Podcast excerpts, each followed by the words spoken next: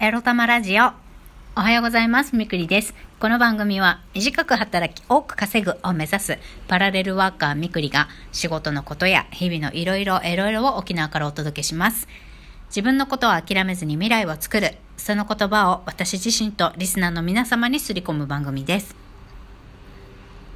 土曜日がやってまいりました皆様昨日までお仕事お疲れ様でございました今日は何して楽しみますか？ね、プランなしで楽しむのもいいかもしれませんね。はい。えー今日はですね、まあ、早速テーマに参りますか。えー今日のテーマは、恋バナとピンクい話の境目はどこ？についてお話ししたいと思います。まあ、昨日今日といろいろありまして、本当は今日ね、えーとある私が15年通っている美容室の、えー店主のイケメン美容師さんから、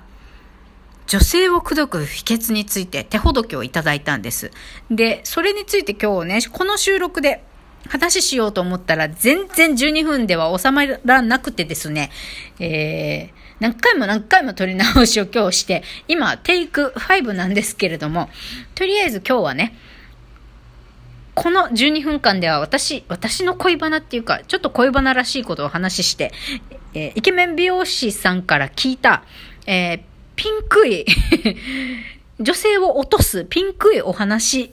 プラスちょっと下ネタっていうのは今夜のネギライブでお話ししようと思います。ネギライブじゃないじゃないかよって感じなんですけど、まあネギ、ネギライブもね、私がねぎらわれてるライブになっちゃってるからね、この趣旨、趣旨どうなのっていうところもあるんですが、まあとりあえず12分で収まりきらない女性を落とす秘訣的なお話は今夜のネギライブと合わせてやりたいなと思っておりますので、モテたい男子ぜひ聞きに来ていただけたらと思います。でも、モテたい女子もね、あの、これから、えー素敵な男性と出会いたいぞと思っている女子にも聞いていただければなと思います。まあ、こういう男性がいいぞっていうことで。はい。まあ、えー早速ですが、今日のね、この12分間に話したいことを伝えていこうと思います。えー恋バナですね。恋バナといってもね、何と言いますか。私、今年で40になりますけれども、最近自分の年齢を考えた時に、こう恋愛に億劫にちょっとなってしまうことがあって、だけど今日お伝えしたいことは、まあ、自分がね、何歳であっても、今日、今が自分の人生で一番若い時期だから、後先のこととか考えずにね、あの、誰か新しい人と、素敵な人と出会うチャンスがあったらば、まあ、そこにね、飛び込んで楽しみましょうよということを自分に言い聞かせながら、えー同世代の女性にもお伝えしたいですね。うん、恋をすることに最近何が引っかかって億劫になるかというと、うん、自分が、自分よりも一回りぐらい若い男性にアプローチをされると、最近、あの、結局この人と仲良くなっても、例えばこの人が、あの、私と結婚したいとか思った時に、でも子供どうしても欲しいんだよなって思っている方は、そもそも、うん、私を選ばないとか、結局仲良くなった先に、でも、うーん、め、みくりさん、この年齢じゃね、子供を産むのって難しいよね。じゃあ、じゃあさようならってなっちゃうかなと思って、こう、年の離れた自分よりも若い男性との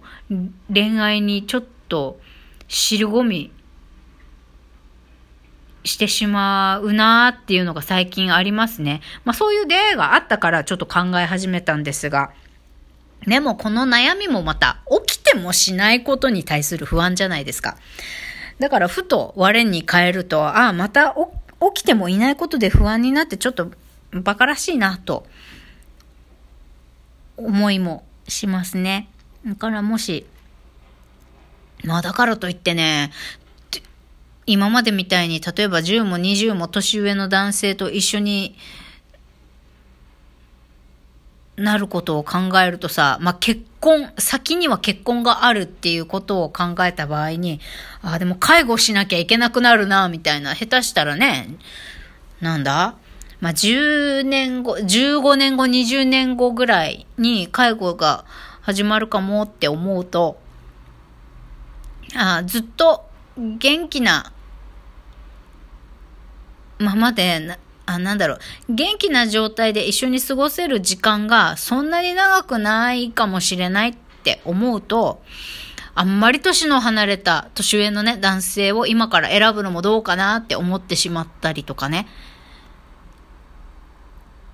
起きもしないことを、起きてもいないことをね、考えたりしますね、最近は。だからね、私今まではやっぱ年上の男性の方が甘えやすいから、あの、まあなんとなくね、年上を狙って探してたわけじゃないけど、なんか自然とやっぱりくっつく人は年上の男性ばっかりだったなって思って、じゃあ引き続きね、年上の男性と一緒になりたいかって言ったら、今はね、やっぱもう若くないからさ、私も。できるだけ長くお互い元気な状態で一緒に長く過ごせる人がいいなって思うから、最近はね、年が近い、自分と年が近い、上でも下でもどっちでもいいけど、なるべく年が近い人と一緒になりたいなって最近は思いますね。あの、子供を産まないかもしれないっていうことを考えるとね、余計に子供をもし持つことがないんだとしたら、二人でね、あの、いろんなところ行ったり、二人の時間を楽しく過ごせるようになるべく年が近い、まあ、年が近いか、相手が若いか、ですね。うん。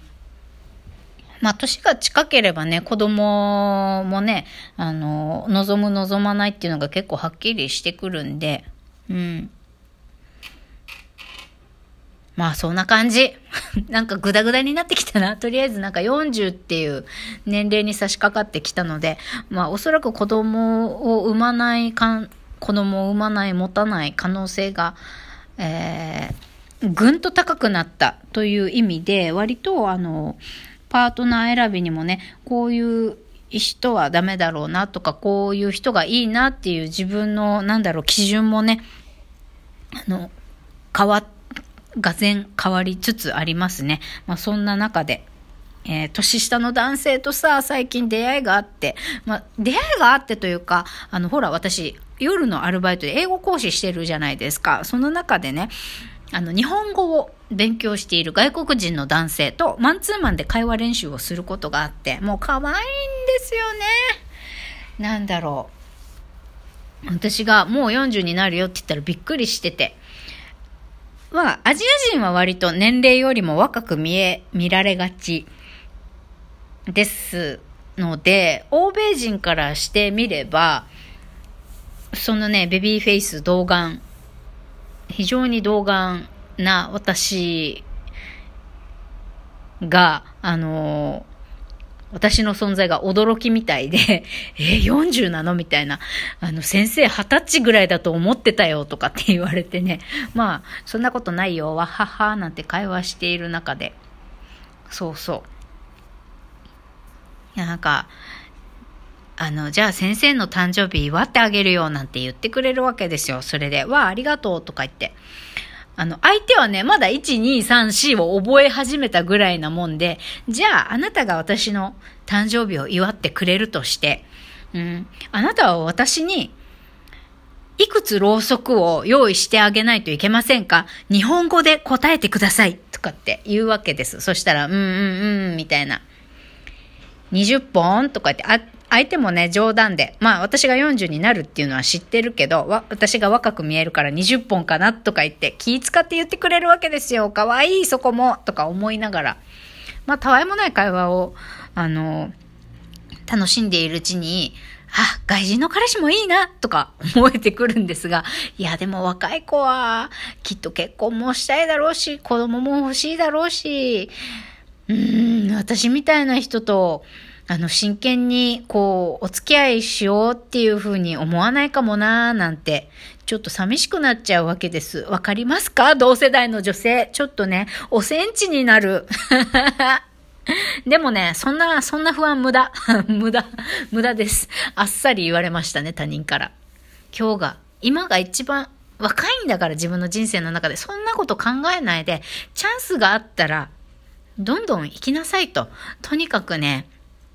あの、私が15年通っているイケメン美容師が言うにはね、毎日、あの、奥さんもいますよ。奥様とも、あの、仲いいんですけれども、奥様以外の女性、まあ、彼女が、彼女っていうのかな不倫っていうのかなたくさんおりまして、えー、毎日女性日替わりでね、週7でセックスしているイケメン美容師さんなんなんですね。で、その方が言うには、やっぱり、まあ、男性はどうかわかんないけど、特に女性は、セックス定期的にやってた方がいいって言ってました。まあ、若々しくいられるし、綺麗でいられるよってもう全然セックスご無沙汰な女性と定期的にセックスをしてる女性は全然違うって言ってました。うん。まあ、心もね、見た目もね、やっぱり、あの、精神的に、こう、いいセックスをして満たされていると、まあ、やっぱ女性は美しくなれるんでしょうね。若々しさを保てるというか。だから、まあ、そのイケメン美容師さんからね、まあ、年齢のこととか気にするのを分からなくもないけど、今が一番若いんだから、そんなのね、誰がどうとか、あの、年齢とかそんなの気にしないで、もう、あの、深いこと考えないで、今を一、あの、今を楽しんでください。デートたくさんしてください。とりあえず、えー、今年ね、この1年で最低3人の男性とはセックスしてくださいという、まあ、最終的には課題を与えられましたというオチでございました。はい。そんなわけで今日のネギライブは下ネタ話します。